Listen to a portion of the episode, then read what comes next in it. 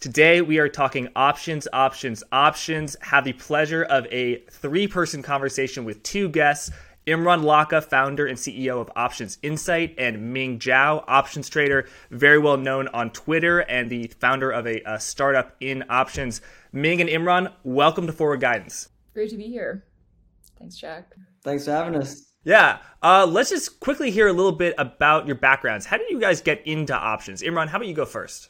Uh, okay, uh, I've been an options trader for about 20 years. Started my career in traditional finance um, at some of the big banks. So I was at Credit Suisse, uh, Merrill Lynch, which, became Bank of America, then at Citibank, where I ended up running um, European options desks. Spent a very short time on the buy side, and now I run my own training firm where I teach the masses to trade options. Mm.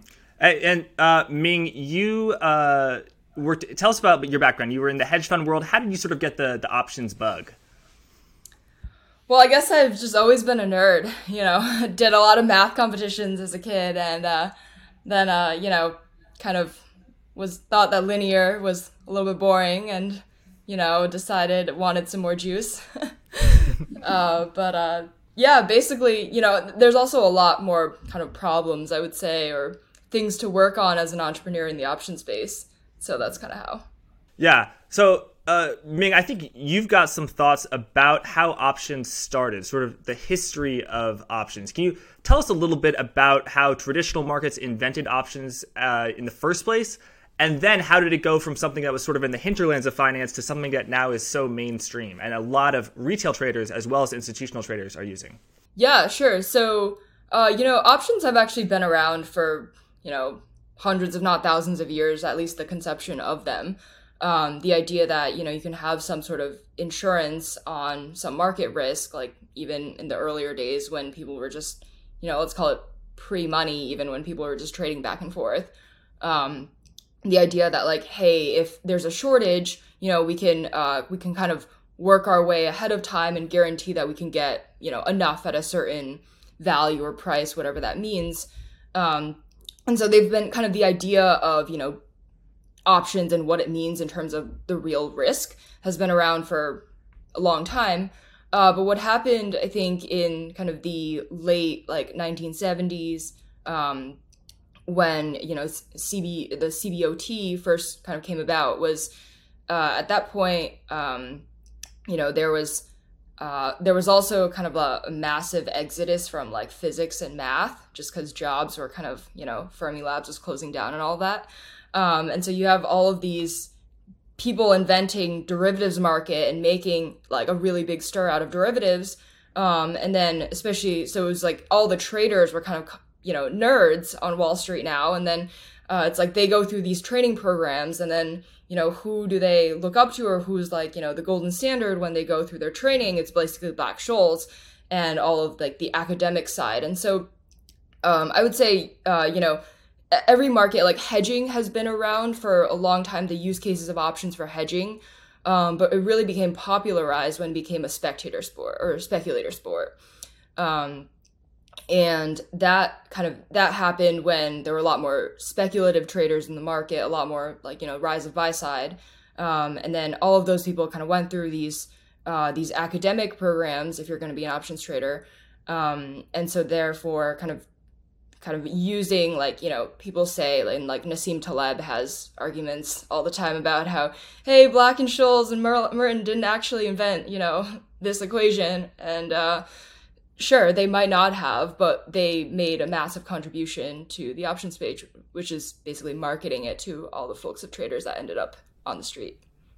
Right and, and imran so ming sort of took us to the year 2000 which is about when you entered the industry. I, I think i understand that in the dot-com boom a lot of people retail were using call options to get exposure to their sorts of stocks that they like and that's the thing about options that we talk about if I want to buy Apple and I uh, have $170, I could buy one share of Apple, but I could also own a call option struck at 170, the right to buy 100 Apple shares at 100, and I get the difference if it goes up, and that trades at about $8. I was just looking up, I, I believe, in the uh, February 18th expiry. So it's a way to get leverage to something, but you don't have to necessarily borrow money. So if you are long an option, uh, you are you are short, you are long convexity, the chance to make a lot a lot of money. Um, and but worst case, your position is going to go to zero. If you're short an option, you can lose a lot more than 100%. So that's just just a little bit of primer for people who might not be familiar with options. But Imran, the year is 2000. You just entered the industry. What did the options industry look like at that point in time, and how have you seen it evolve uh, until now? Wow, I mean, you're taking me back like 20 years now. Um, you know, it, it, it, was active. You're right. You know, I, I remember my internship was at um, UBS uh, on the FX desk, FX spot. And just as, as Ming said, that was so boring. Like the linear stuff was so boring. It just didn't excite me because I was much more about the maths and, and, and the multi-dimensional aspect of trading where you get, you, you have the dimension of time and you have the dimension of volatility. And it just made it far more interesting. So I spent a bit of time on the FX op- options desk and all of those guys were like saying, "What are you doing in FX? You you're a young kid. You want to trade options? Go to equities because that's where it's booming, right? Because it was we were in the middle of the tech bubble." Um, so then I go to the equities, and then the tech bubble collapses. right? Um, That's good for volatility, right? Yeah, but you know they're not going to let me. I don't really know what I'm doing when I'm going in three months in, right? So, um, so there was clearly opportunities there, and some of the some of the rock star option traders there were making big money and trading gamma, and I was like, what the hell does that mean? And and it was it was super fun and interesting to see. Um, I think the biggest thing is like that's happened over the, those two decades is just like the kind of the way institutions have evolved and adopted systematic volatility selling as such a core part of what they do to enhance yield. And that's been a function of interest rates going to zero, basically, right? So you've had back then there was some interest rates, right? But now, as rates have just trended lower and lower and lower over two decades, where you can't get anything from yield. So you have to go and sell premium. That's the way you get yield, right? And so all of this financial engineering that's happened over the over time has ended up finding more and more funky ways to sell volatility, basically, right? And and I think that's that's really how I, have seen it play out over those over those twenty odd years. Um, and then liquidity's grown massively as well in options, right? So retail guys are doing more and more um, liquidity's there. The amount of intraday option trading that goes on now is just obscene. Um, uh, and people are starting to understand these nonlinear products. And, and like you said, the, the leverage you can get and the opportunity set you have in trading these things is very attractive for, for a lot of retail traders. Yeah. So you talked about selling volatility. I think of sort of car insurance when you insure your car net net it costs money. On average you're going to spend more in car insurance than the average person is going to receive uh, uh, uh, if they if they end up crashing their car. That's how insurance companies make money. So selling volatility is uh, you know an on general an, an, uh, an absolute return positive strategy because you pay for you pay for that convexity. So that's the way that's the way people were generating yield. But uh, setting aside the, the structural selling of volatility that we've seen over the past 20 years, talk to us about uh, people buying volatility. Uh, either of you, uh, Ming or Imran, what, what does a world where people are buying way more options, not just calls on the index, SPY, QQQ, but in particular single stock options, how does that uh, change the landscape and how does that alter the, the risk and rewards uh, uh, that, that traders and investors have access to? Yeah, so let's go from 2000 to 2021, I guess, um, and talk about, I guess, GameStop and what happened there. That's kind of the classic example of what happens when all of a sudden people are buying way more volatility. Um, so what happens when we, we can kind of bucket two groups in the market. So let's call it retail and speculators and kind of just general like buy side um, and then market makers, which are you know theoretically supposed to be neutral, etc. So two parts of the market, right? So when you have the buy side buying a lot more, um, you know, let, us say calls for simplicity, um, as that happened with AMC and GME. Um, what happens is the market maker on the other side is is going to be obviously taking the other side, so so selling, uh, and then they're going to be delta hedging and so what that means is um, when when you're when you're selling calls then you're gonna you're gonna basically buy uh, the underlying stock and then as the market keeps rallying you're gonna keep buying more to stay you know to keep the, the delta flat and so what happens is you kind of get this like vicious like self-reinforcing or reflexive loop um, where things just get bid up more and more, and there's kind of this this reflexivity is like baked into the market structure itself.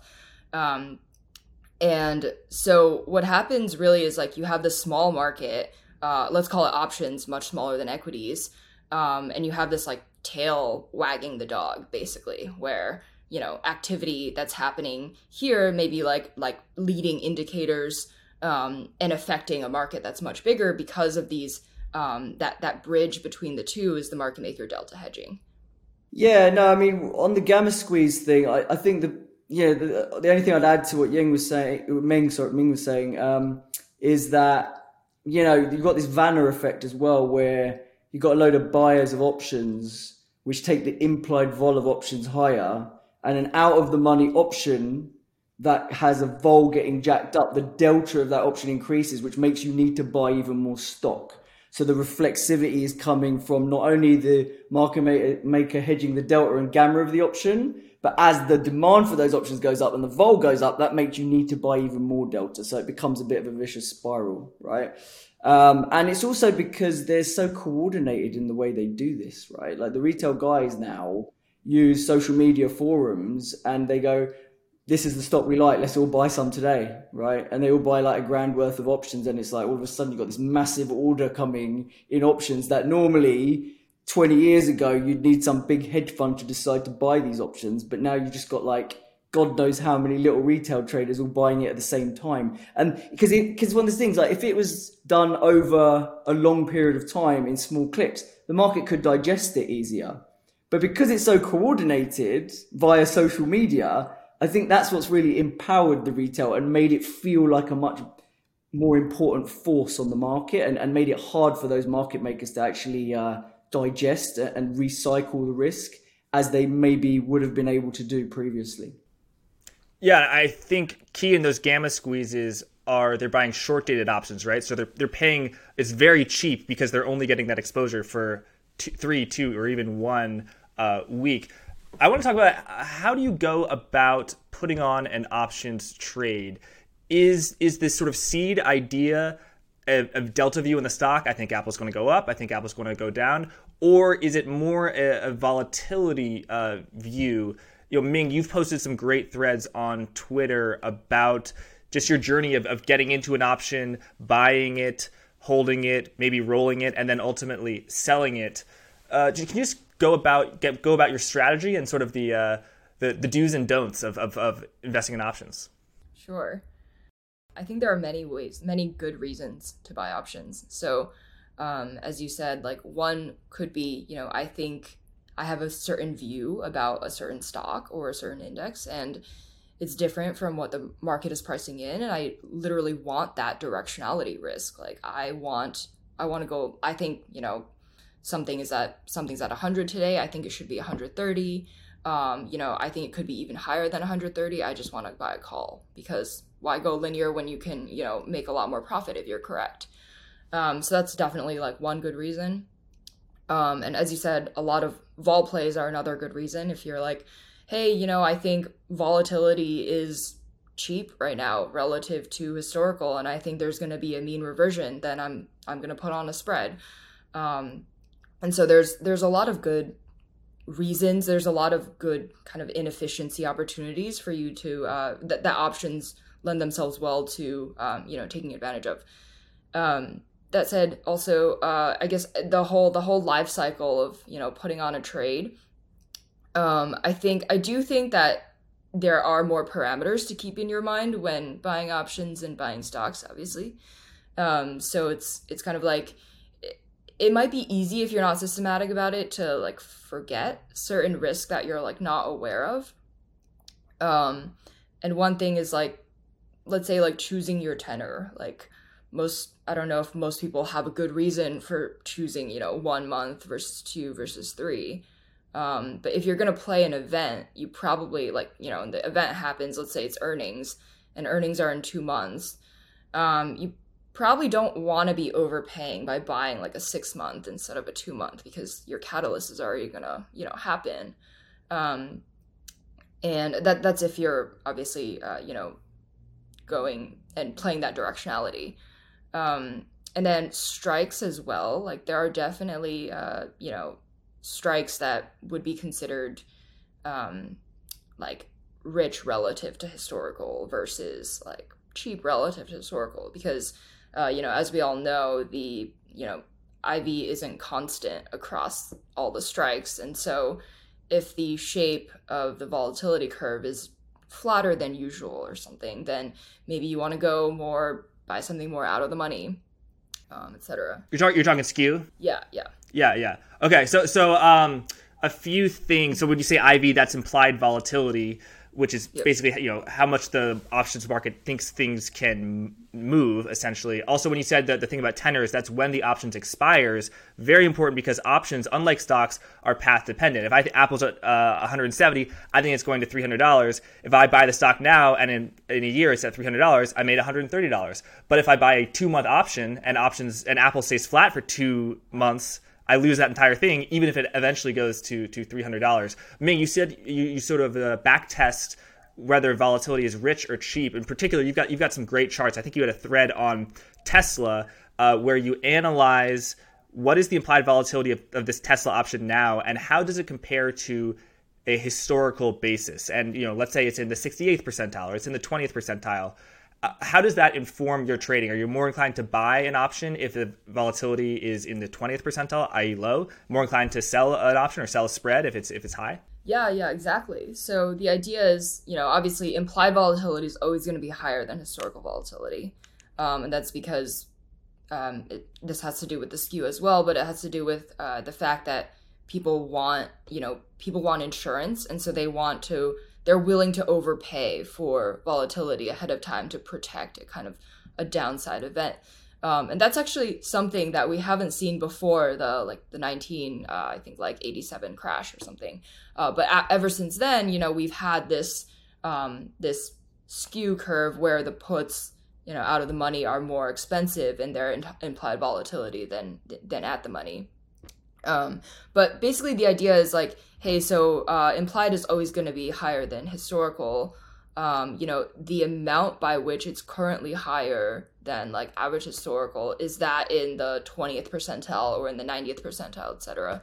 Um, like, and then also uh, you kind of have to pair that with what you think about like the macro landscape and the the volatility regime in general. If you're like, hey, like, you know, we're just in an overall like lower volatility environment, then like it might make sense that, you know, IV is in the 30th, 40th percentile instead of, you know, 70th, 80th. And so it's kind of the combination of, hey, like, do I think like volatility in general is going to mean revert? Um, and then what about like the volatility of this stock particular? Yeah, Imran, how, how do you go about knowing when vol- implied volatility is cheap, but there's a reason it's cheap. So I'm actually not going to buy it. Versus, you know, implied volatility probably looked pretty expensive in January 20th of 2021 uh, for GameStop, but of course it was vastly underpriced until what it was eventually become. Yeah. So, so I mean, yeah, the point being made, other than just comparing um, implied vol to realized, which is basically called carry, right? It's like is this volatility carrying itself? Is it realizing as much as it needs to? And that's going to determine that where that implied vol goes, right? If if the if the thing's realizing ten, but it's implied at twenty, there's going to be limited appetite to buy this stuff from market makers because they just can't make back their theta, they can't make back their carry. So the implied vol is going to drift lower right? You also need to be aware of where does implied vol trade in its range, right? Because as as was said, it's mean reverting generally vol. So Tesla's a great example, right? Tesla vol before Tesla popped from 800 to 1200, Tesla vol was at around 30, 35. When we exploded higher, it went to 65. So if you're now bullish Tesla, to go and buy a load of call options, given that the vol's doubled since a month, is quite dangerous because the implied vol is at astronomic levels, right? So you just need to be aware that when you're buying an option, you're not just buying the delta Greeks of it, you're buying Vega Greeks as well. And those Vega Greeks are going to depend on what implieds do, right? And then the last thing to be aware of is positioning. So whereas, you know, you need to get a feel, and this is something SpotGamma do really well and uh, who I partner with, right? And they, um, they monitor what option positioning looks like across all the single stocks, all the indices, and try to get an idea of what the gamma landscape looks like because dealers ultimately their behavior is quite predictable, right? If they're all sitting there long loads of gamma, then that's going to suppress the volatility of a stock, right? If they're all short, then that's going to probably mean the stock overshoots in both directions and wings around a lot. So that will give you some tell on which way round maybe you want to be in that in that volatility space. Yeah, Imran, I think that could be one of the more common mistakes that beginners with options make. Certainly, I've made it is when they have a, a delta view, but they only use options to express the delta view. They don't take into account how much they're paying for implied volatility. Certainly, a lot of retail traders have been overpaying for implied volatility ever since meme stock uh, madness hit, hit, hit, us in January. Uh, what do you what do you guys think about the strategy of let's say I'm really bullish Berkshire Hathaway. I don't know if the implied vol is you know I, am not an expert like you, you both of you. I, I don't know if it's you know rich or cheap. What do you go about sort of eliminating the Vega exposure by buying a Berkshire call option, but then also selling a put option with the similar Vega, so I'm sort of volatility volatility neutral. It's a risky business. I mean, the problem is you're selling the put is you're taking downside risk, right? So, I mean, it, there's all there's different degrees of safety and riskiness when you're doing options, right? Obviously, just buying an option, paying the premium, and, and going to bed is a, is a lot less risky than doing something like you've just suggested. But you know, maybe a, a happy medium to that would be doing a call spread, where you buy a call and you sell a higher strike call bring the cost down, bring the Vega exposure down, but at least you know your risk is still just I'm spending something, I'm trying to get a bit of leverage to the premium that I spend, but if the stock dumps, I'm not going to get into any, any pain basically, right? So there's there's the whole spectrum of risk and then you've got to figure out where you sit on that to some extent. Mm. And Imran, what would you say is the most common, you know, because you not only are you a veteran option trader yourself, you do a lot of work with beginner options traders who want to learn more about it. What are the most common mistakes you see where just someone like you or someone else with your experience would uh, you know never make do this but you see a lot of people retail traders doing it. Probably the one that springs to mind is just going too short dated right? So when you've got a view on a stock or an underlying uh, this course one day two day options offer you the best leverage right? They're, they're going to be very very seductive in the idea that if you're right you spend such a small amount of money because it's a one day option or two day option, and if you get it right, it's going to multiply by 10. But that just doesn't happen very often, right? And it's a very, very binary outcome, right? The closer you are to expiry, the more binary the trade. It either you either lose all the premium or you make loads. Okay, and usually market makers are quite good at pricing things and, and what is the, the risk in this. So so I just think systematically buying super short dated options over and over again to express your views is probably not the right way to go.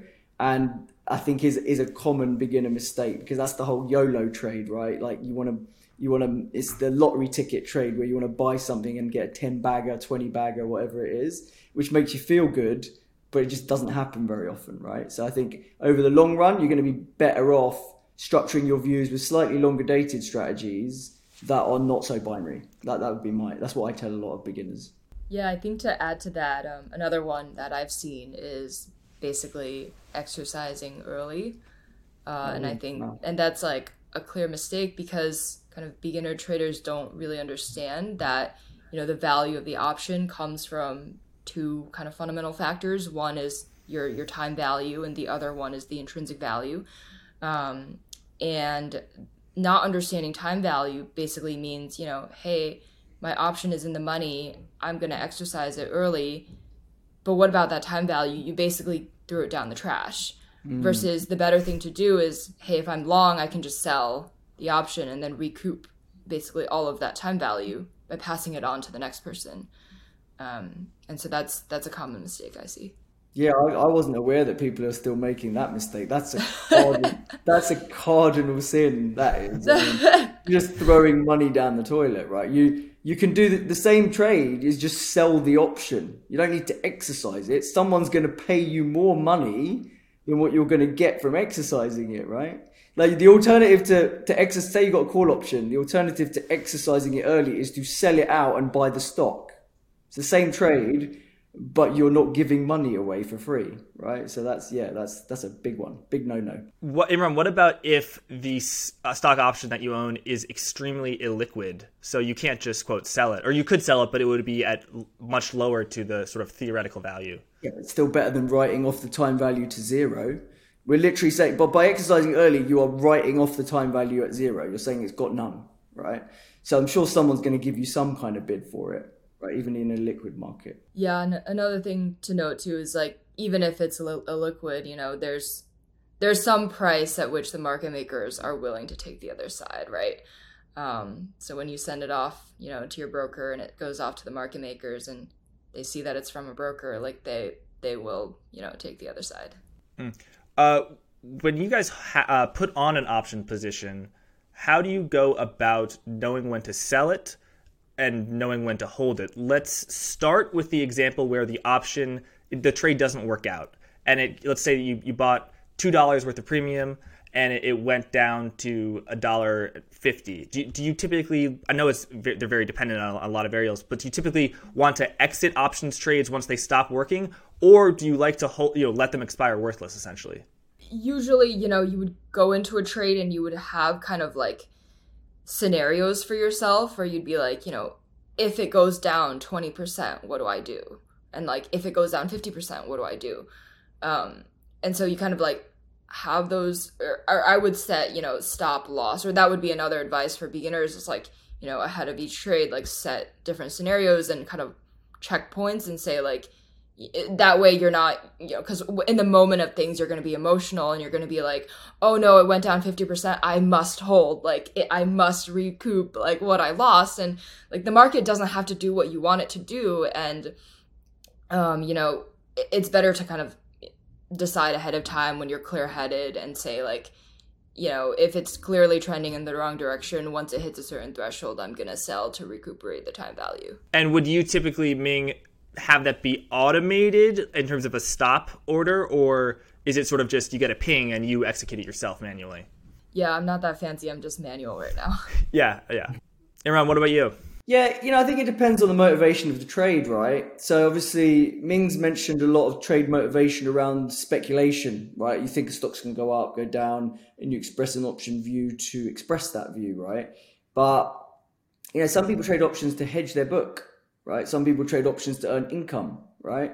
So if you're if you're a call overwriter and you're just selling calls, there's nothing to do, right? There's no stop. You get taken out of your exposure if it rallies too much, and if you don't, you're going to earn the income. So there isn't any early cutting or anything, right? On the hedging side, maybe it's a little bit more complicated. You might put um, you might have a macro hedge on your book and it's getting a bit close to expiry and you're not convinced the put's going to work for you so you might roll it to a longer expiry when it gets within a few weeks of expiry or something like that when the decay is going to get really heavy on it or something like that. But it, a lot of it depends on that um, initial motivation. And sometimes you'll just be like well i already priced the idea that the premium of this option is just written off for me. It's a bet. I've sized it according to what i'm willing to lose. Put it down and it will be it will be alive until it expires. And therefore my view will still be you know if the stock does what i think it's going to do by that expiry i'll be okay. And i've made peace with the premium that i'm willing to put down. So there's a ton of different ways to approach it. Yeah and you brought up rolling the contracts and people use that for a hedge because they want that constant exposure.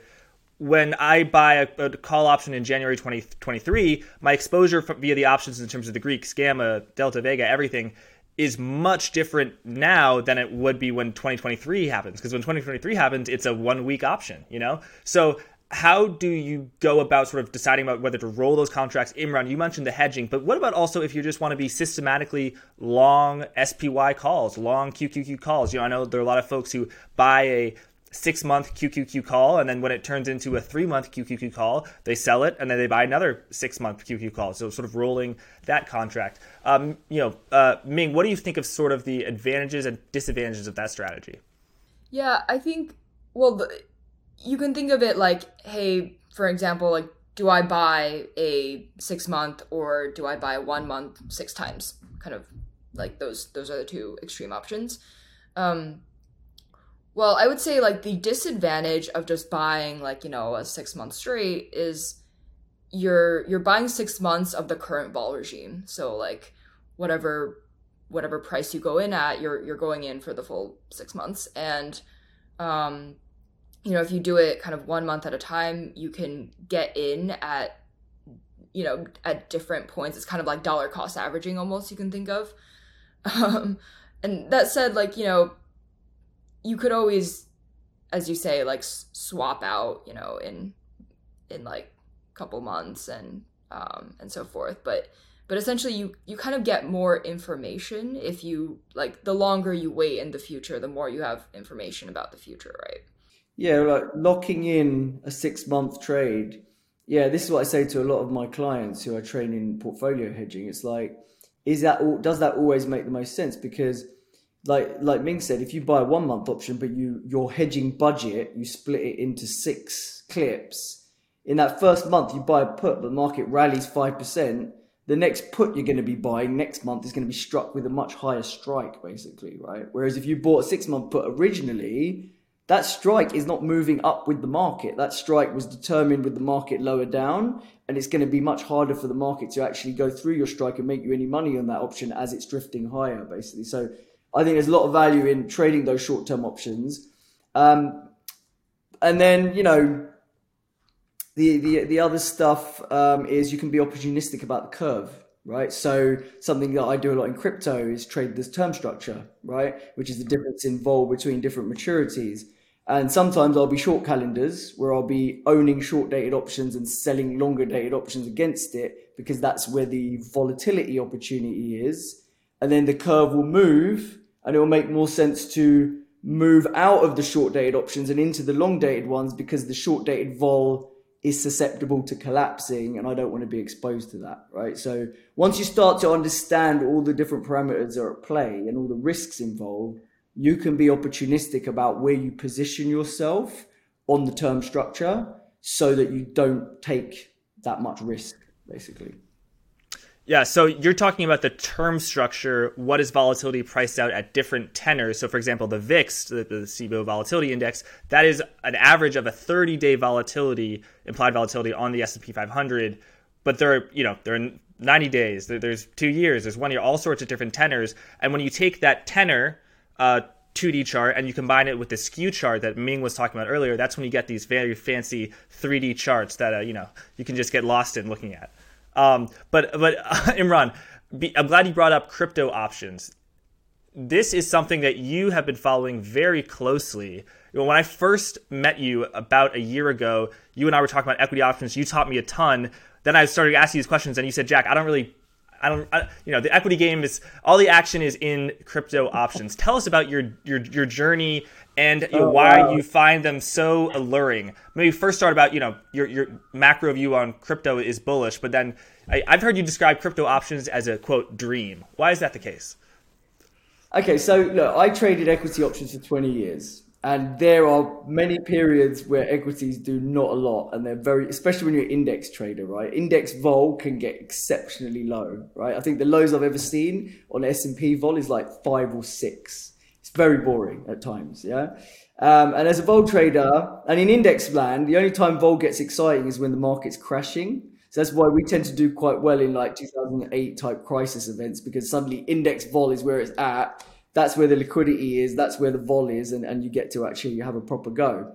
Um, and the thing about crypto is the vol's just at 100, or let's say in the range of 70 to 100 most of the time, which is a lot of fun to play around in because, as I always say to my students, is the best market to trade options in is a market where the asset moves around and the volatility of the asset also moves around. And when you, because you're so multi-dimensional and you can take positions on the spot, i.e., the delta position, or positions in Vega, i.e., the vol, that multi-dimensional trading in something where those parameters are winging around like animals becomes a lot of fun, right? And that's that's why. Basically. Yeah, and there's some features. Uh, Ming said starting after 1987, when you had a huge crash, tons of put skew in in equities. In other words, to put a bearish options position on cost more, paying higher implied volatility than to put a bullish position on, because when sort of shit hits the fan, uh, you know, you, are paying for that protection.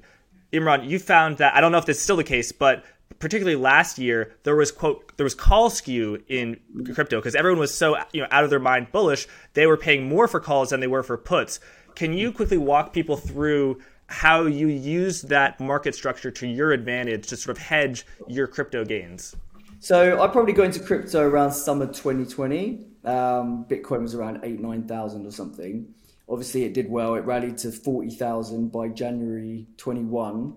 Um, and at that point, the acceleration that it had got a lot of people excited. A lot of retail money was chasing it. People were piling into call options. And the, the, the extreme implied volatility that call options were trading at was just insane, right? It was like 200 vol, which is outlandish. Okay. And, um, and once you've made a load of money from 10K to 40K and people are paying 200 vol for like the seven, 70,000 calls expiring in two or three weeks, you can basically sell those calls, get a nice premium out of them, and use that premium to buy put protection. So that if that, that market that's now showing you a short term oversold, overbought RSI at 90 or something on the weekly, and you think it's going to correct, then owning those puts is not a bad idea given that you've been long and and it's different. You don't have to like make the call that the market's topped out and it's over and it's and it's going to sell off because you've been long. You're long for a reason. You want to keep your longs, but you don't mind getting taken out of some of those longs if it goes to seventy thousand in another three weeks because that's just ridiculous, right? And you're laying that call off to then buy put protection that if you get the pullback you'll be able to monetize, that put protection and then just go back to your position, which is long again after the market's pulled back and isn't isn't so frothy basically. So that's called a risk reversal. The very common protection strategy done uh, across all markets, but it looked particularly attractive when um, when the call skew is, is where the premium is, and you definitely see that in commodity markets a lot of the time, and we certainly saw that in crypto markets earlier last year. Yeah, and so you you use that to hedge your Bitcoin position, which you already had. You you if you didn't have a Bitcoin position, you would have been selling a naked call against Bitcoin, which uh, I recommend to viewers to not do unless you're an expert. Unless you sold a naked call on a stock, don't sell a naked call on crypto. Selling naked calls can be super dangerous, and it's certainly not something you want you want to you want to do without knowing what you're getting into and being very careful about your sizing. That doesn't mean you can't do it. You just got to know what you're getting into, right? So, like selling naked calls on GameStop, for example, a dangerous game, clearly, right? So, um, as many have learned, yeah. yeah. So, so Ming Imran is deep in the crypto options options world. He's sort of living in it. What has your been experience with that? You know, I know, I know you've been observing it. Uh, you, do you know any uh, similarities, differences between crypto options and and the, the equity options? Are you, are you seeing opportunities there? Are you th- seeing some risks? How are you sort of thinking about this? Yeah, so uh, the way I see it is, I actually think there's three groups. So there's like CeFi crypto, and there's TradFi, and there's DeFi crypto. Um, and we're definitely seeing like in the last year i think we've seen you know options crypto options volume was like 3x in the last two years like traditional finance equity options have been 4x in the last two years. Um, you know definitely an overall across the board interest uh, rise in interest in options. Um, uh, i think you know there's about maybe like 1 billion total traded volume in like Bitcoin and ETH options uh, daily, and that number is, you know, obviously it fluctuates, but I think it's obviously going up over time. Um, and about like 95% of the volume happens on Deribit. And so that's something that's super interesting, I think. Um, kind of like maybe we're just really early in DeFi. Like, why why does Deribit have 95% of the volume? Um, and I think it's it's also a bit harder, you know, because I can't really trade crypto options being in the US and all. Um, so, you know, not doing it firsthand definitely puts a damper to like really getting in the weeds of things. But, um, but from the way that I see it, you know, you just, you have this huge, the market is definitely like, there's a ceiling. There, there's an artificial ceiling due to regulations, due to US traders not being allowed to trade crypto options. Um, and and then I think DeFi is also kind of just starting to pick up in their interest in in options, both from the developer standpoint um, as well as the trading standpoint. Um, and I think like one big problem uh, that we see, you know, and, and this is kind of this goes into why I think, you know, options they, they kind of really do need like a Solana type of, uh, of environment to, to really make it possible. Um, and that's because of liquidation. So the idea is like, hey, in traditional finance, when uh, let's say when when you are naked, short, or uh, either a put or a call, like, um, and you can the the position can go against you in, indefinitely. Um, you know, you have to put a margin, and who who's to blame when you know the market moves so fast that your your mar- it blows past your margin, and suddenly you're you know who's going to take that fall.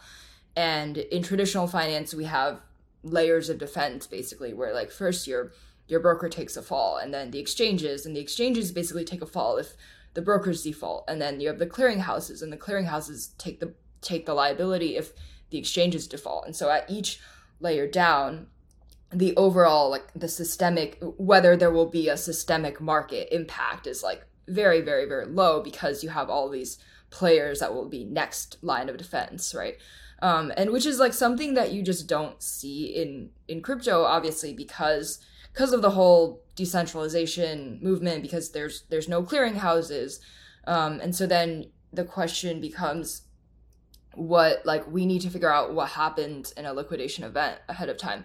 And i think that's probably why um, you know innovation in the option space has waited for so long in defi um, is because you know developers and and everyone has been trying to figure out like a way around those liquidation events. Um, and then that's also where you know if you don't have a very fast oracle if you have an oracle that updates price um, you know every hour how much can a stock move? Or how much can you know bitcoin eth sol any of these dogecoin move in an hour? Like it can move a lot. And so um, you know you we really do need to have those very fast updating um, data feeds to support you know liquidation and so i think that's where um, you know obviously Pyth on solana has been that solution um, and so I think now it's possible to develop, you know, more robust uh, options trading solutions in DeFi.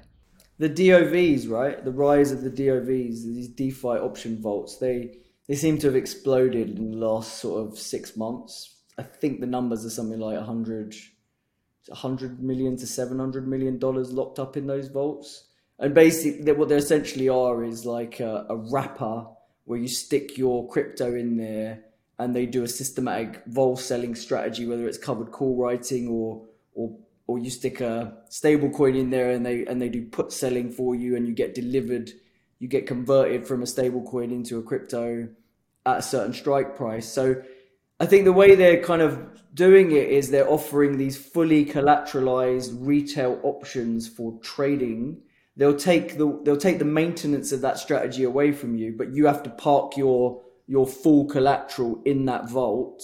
So that takes care of the liquidation risk, right? That's for the covered, yeah, that's for the covered call selling strategy. And then there's like the naked put selling strategy, which obviously doesn't have a, a fully collateralized, you know, but do you not have to do you not have to put a full amount of uh, stablecoin collateral in there with the puts that you're selling? Because that would make sense, right? Then it'd be covered.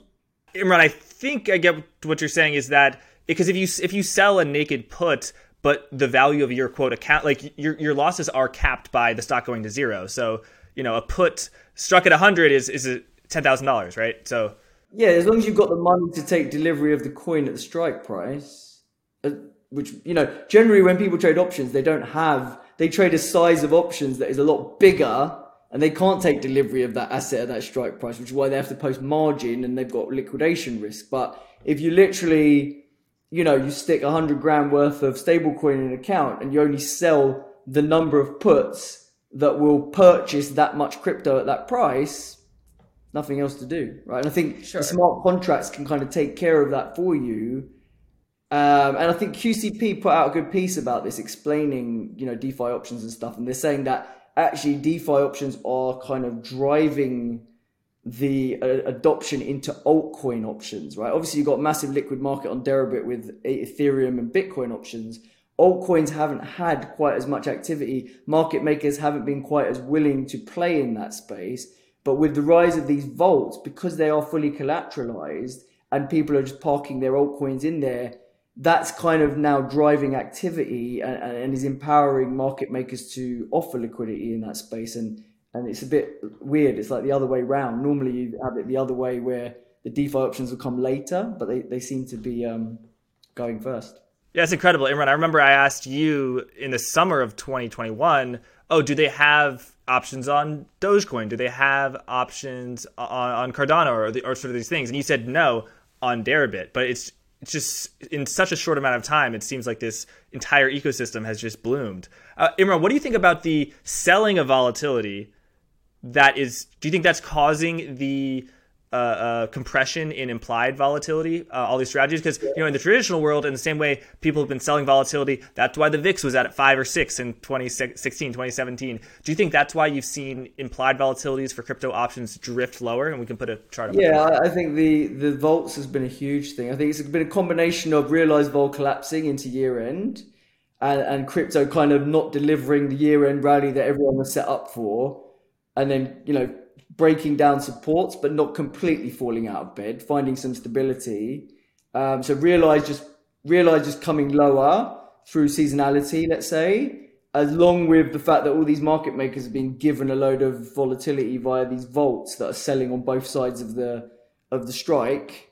Um, they have to they have to lay that off somewhere, right? They have to sell volatility somewhere. If they're if they're sitting on a load of Solana options that there's no liquid market to get rid of, what are they going to sell? They're going to sell Ethereum options to get some theta back because there's correlation between the assets. So they just need to sell vol where they can. It's like a similar situation to I used to trade European index vol, and if I had to trade a load of DAX and FTSE vol, and there wasn't that much liquidity, I would go and sell the liquid index, which was the Euro Stoxx or the S and P, to lay off that volatility, so I could manage my theta on my book. I think that's exactly what's happening in crypto, and I think that explains a lot why we've seen this this massive move in crypto vol over the last month. And do you think that creates opportunity? Uh, when vol was so high, you were inclined to sell it. Now that vol is so low, you inclined to buy it.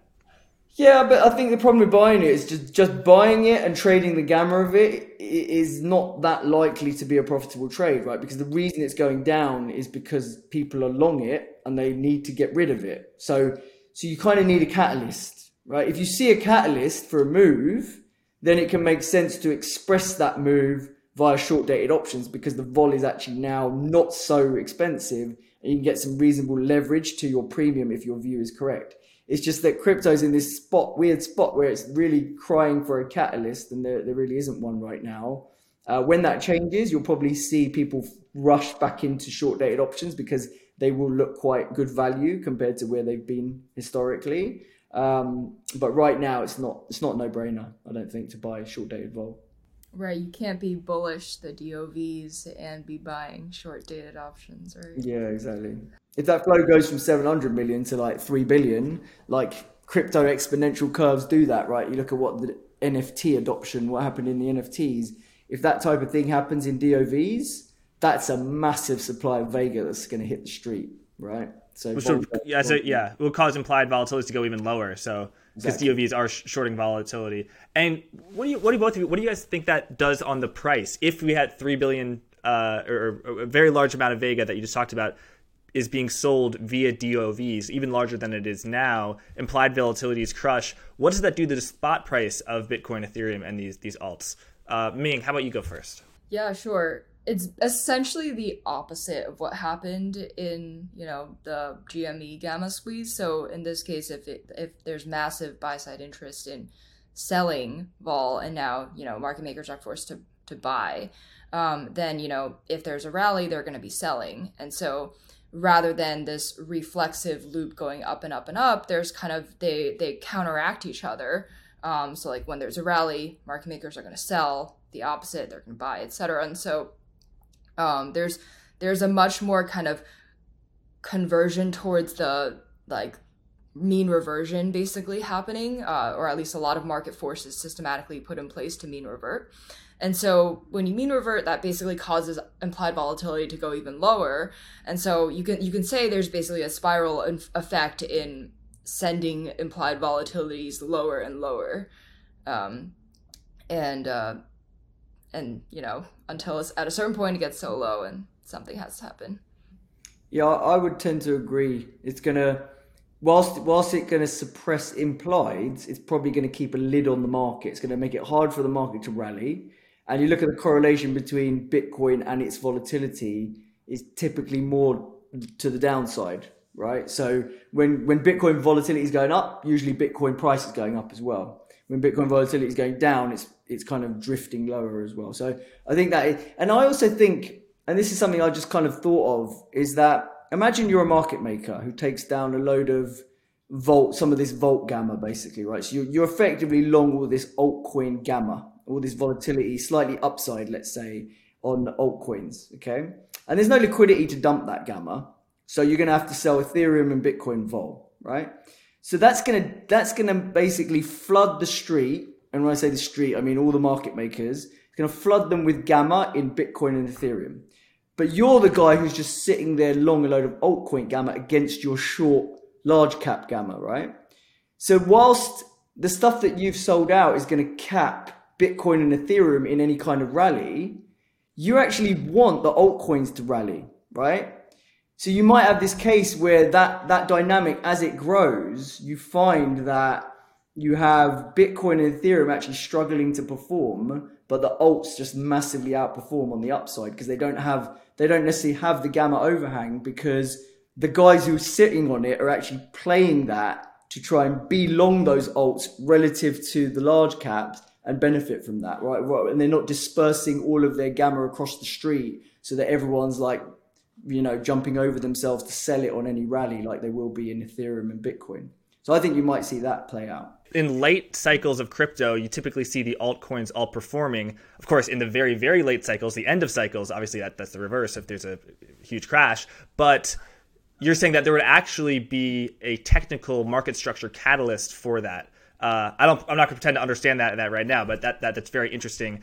Um, Imran, Ming, it's been great having you on Forward Guidance. I recommend everyone um, to follow you both on Twitter. Uh, Imran, you are un- at options underscore insight. Uh, Ming, you are at Fabius Mercurius.